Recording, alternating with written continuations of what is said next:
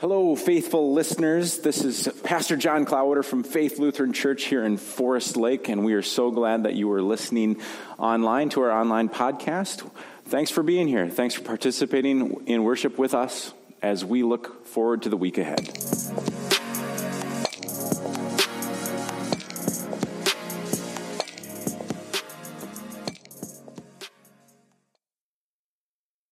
The Holy Gospel this evening, according to Matthew, the sixth chapter. Glory to you, O Lord.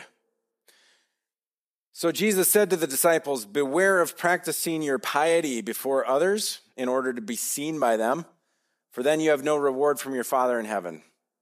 Whenever you give alms, don't sound a trumpet before you, as the hypocrites do in the synagogues and in the streets, so that they may be praised by others. Truly, I tell you, you have received their reward, or they have received their reward. But when you give alms, don't let your left hand know what your right hand is doing, so that your alms may be done in secret, and that your Father who sees in secret will reward you. And whenever you pray, don't be like the hypocrites who love to stand and pray in the synagogues and on the street corners, just so that they can be seen by others. Truly, I tell you, you have received, they have received their reward. But whenever you pray, go into your room, shut the door, and pray to your Father who is in secret, and your Father who sees in secret will reward you. Whenever you fast, don't look dismal like the hypocrites, for they disfigure their faces as so as to show others that they are fasting. Truly, I tell you, they have received their reward.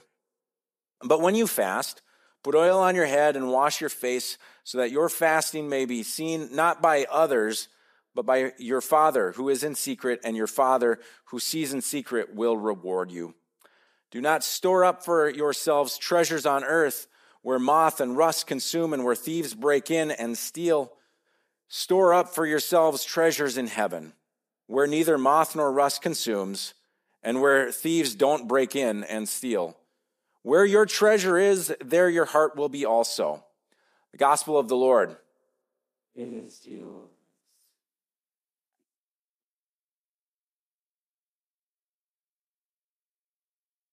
Grace and peace to you, my friends in Christ. Uh, I got to start with the word piety, and, and this is kind of a word, especially in a in a in a worship service like this, of of people of different ages and understandings of religion. When we use that word piety, it's often uh, we think about that in a in a context that might have a negative connotation, where we might use that to like derogatively say that person's overly pious and they. They practice their religion in ways that wants everyone to see, and we might have a negative connotation of it. But at its core, piety really is just kind of our internal connection to God. It's really about what is um, what is our spiritual practice, what is our spiritual discipline. So I decided to do something a little risky yesterday when I got together for old guys and for our, our meeting with the wise women in the afternoon. Uh, I asked I asked both groups a question at the start of the session. And I asked them, is it hypocritical then for us to wear ashes on our foreheads today? And they kind of looked at me and I said, because it says, beware of practicing your piety before others in order to be seen. And so I want you to do something. I want you to look around a little bit, okay? Look at those beautiful crosses on your foreheads. Some of those, I mean, I, I they're, yeah, nice, nice job. I mean, You, you've, yeah, we've done a lot of practicing. It, it's it's impressive. Uh, but I want you to take that purple sheet of paper, and I want you to take the paper and make an impression of what's on your forehead on the sheet of paper. So just hold it up and let that cross make a make an impression on your sheet of paper. Now we're going to end up taking this outside, weather permitting. Um, We're hoping that the fire will be able to stay uh, lit and we'll be able to go outside. And so at the end of worship, we're going to recess out and we are going to take these sheets of paper. And this is a, a reminder of why we're, like, why are we here tonight? We're here because this is our, our chance to, to think of how we enter this season of Lent. And so in, in Lent, we start by reminding ourselves of our own mortality. We remind ourselves that at some point, our lives will come to an end, But we also remember that God has given us life. And so when we had you come forward and we said, uh, remember that you're dust and to dust you shall return, this is an echo that you have maybe heard from in the Bible before. Where do we hear this? We hear this in the very, very beginning. This is in Genesis three, where Jesus, or where God and uh, and uh, man and woman in the in the Garden of Eden are are told what what is all, you know, like this is part of your reality. This is what it means to live, is that you've been taken from the earth and that you will go back to the earth. So this is a powerful connection for us today on Ash Wednesday to remember where God goes with us. And so practicing our piety, I, I couldn't help but think, wow, you know, is this is this hypocritical? And as we talked about it, we we really started to kind of unpack like what this was really all about. And so I, I couldn't help but think of um, when I was when I was younger. I, I know a lot of you know that I, I'm a huge sports fan, but my favorite sport's baseball. I grew up as uh, playing baseball, and so when I was in high school, I played outfield, and so. When I was an outfielder, it was kind of my thing where I loved to like dive for the ball and make great catches. And I was like, it was kind of something where sometimes I wouldn't even get the best break on the ball off of the bat, but I would be like, hey, I can still catch that. And so I would realize if I, if I um, made that break, I'd still be able to make a diving catch. And, you know, of course, Uh, you'd love to get all the oohs and ahs and the reaction from the crowd and the teammates and like the, yeah, good jobs. And so like if I could make these diving catches, I knew that I was helping my team win and it would look really cool. And I was pretty excited with how that would work. It, it got to the point where I realized if I hesitated just long enough, I could actually kind of like make it so I had to dive just to make the catch and make it kind of, I, I kind of, I know you're like, That's that's so out of character that Pastor John would want to like soup something up and be a little flashy. Believe it or not, that was part of my character when I was younger. Um, so I know, just try to imagine that, okay? Just take yourselves back. Oh, wow, wow, yeah. Okay, so this was great. I mean, like this was kind of the thing that I did and until eventually one of the pitchers on my team, uh, I got back to the dugout and he just looked at me and he's like, John, knock it off. I'm like, what are you talking about? He's like, no. Like, seriously, you got to stop doing that. Like, stop. I'm like, okay. He's like, quit diving for every ball because eventually you're going to miss the ball and it's going to roll to the fence. And then, of course, as the pitcher, he's like, and that's going to affect my E R A. And I don't, like, it, we're going to lose a game because you're going to do something stupid. And it got me to thinking, wow, yeah, okay, you're right. Um, and so he was right about not showing off, but also the, the fact that I could miss one and that was going to have a negative effect on the team. And what was really going on was I was guilty of trying to make the routine look spectacular. When the spectacular would be necessary, then that would actually be seen as just another catch that I was making harder than it needed to be. And when I missed, which did happen, I missed spectacularly, and then it would co- and it did cost my team. Piety, in that type of a context then, is exactly what Jesus is talking about. Like, just do what you're supposed to do, and that's exactly what Jesus is asking us. Doing the things that you're supposed to do, but like for the attention of others and trying to like be show-offy and like trying to make sure like everybody sees what you're doing. Jesus is like, no, that's not the purpose. That's like not why we have spiritual practices and spiritual disciplines. And this is what Jesus is talking about in the Matthew reading. So Matthew six is right in the middle of a long, long sermon, much longer than I'm about to preach. Uh, the Sermon on the Mount, you've probably heard of that. It's a long sermon where Jesus covers a lot of topics. And in the Sermon on the Mount that we get tonight, he's really talking about some behaviors that he's witnessing and saying, the way that I've witnessed these behaviors practiced, like in the synagogue, is like completely the opposite of what the goal of that spiritual practice should be. So he kind of breaks down some of them. One of them is almsgiving. Almsgiving is basically your offering, right? So like, uh, how do we how do we give? And and that could be money. Uh, that could be giving of our time. That could be how on on last Wednesday and then on Sunday we had a huge response of uh, being able to provide food to our local food shelves.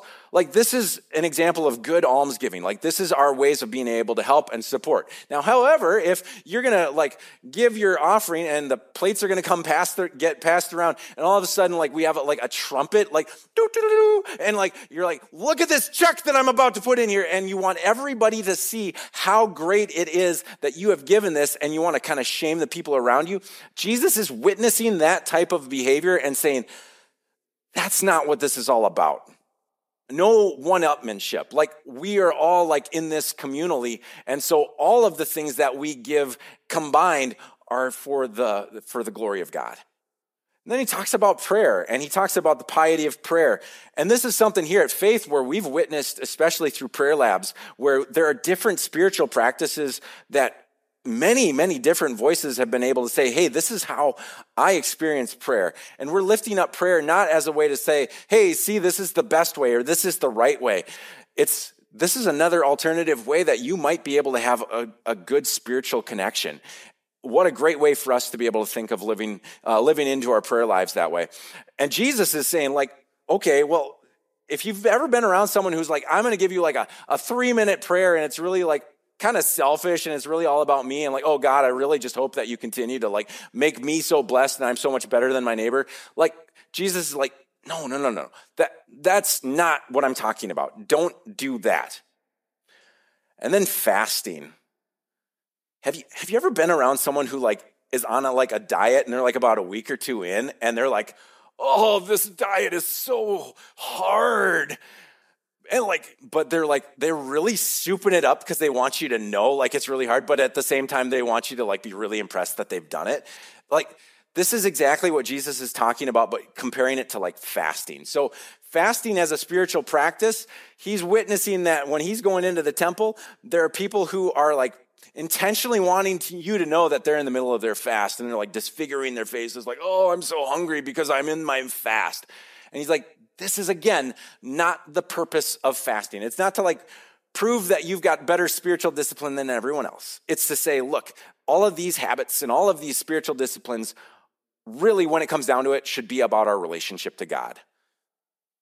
And so it got me to thinking, maybe in this time of Lent, we can be a little bit more intentional because Jesus is talking about some different spiritual practices to consider. So within this piety, this relationship, this internal thing that we've got going with God. He talks about giving. He talks about prayer. He talks about fasting. There are so many different ways that we might like have this specific thing that we look towards with God. So could, could we each think about taking on an intentional spiritual practice? Maybe this is the year that you try something to say, look, I'm going to set aside a few minutes of my day to set a, this spiritual discipline. And if you're the type who you're like, I know that I'm really, really rushed in the morning, maybe that's not the time of the day to say, and I'm going to have this new spiritual practice. But like say, well, maybe this is the better thing that I could try this in the afternoon or something uh, when you're about to go to bed at night. Say, Let, I'm going to set aside five minutes and, and just be able to, to enjoy this spiritual time with God. And it, and it really comes back to this cross then.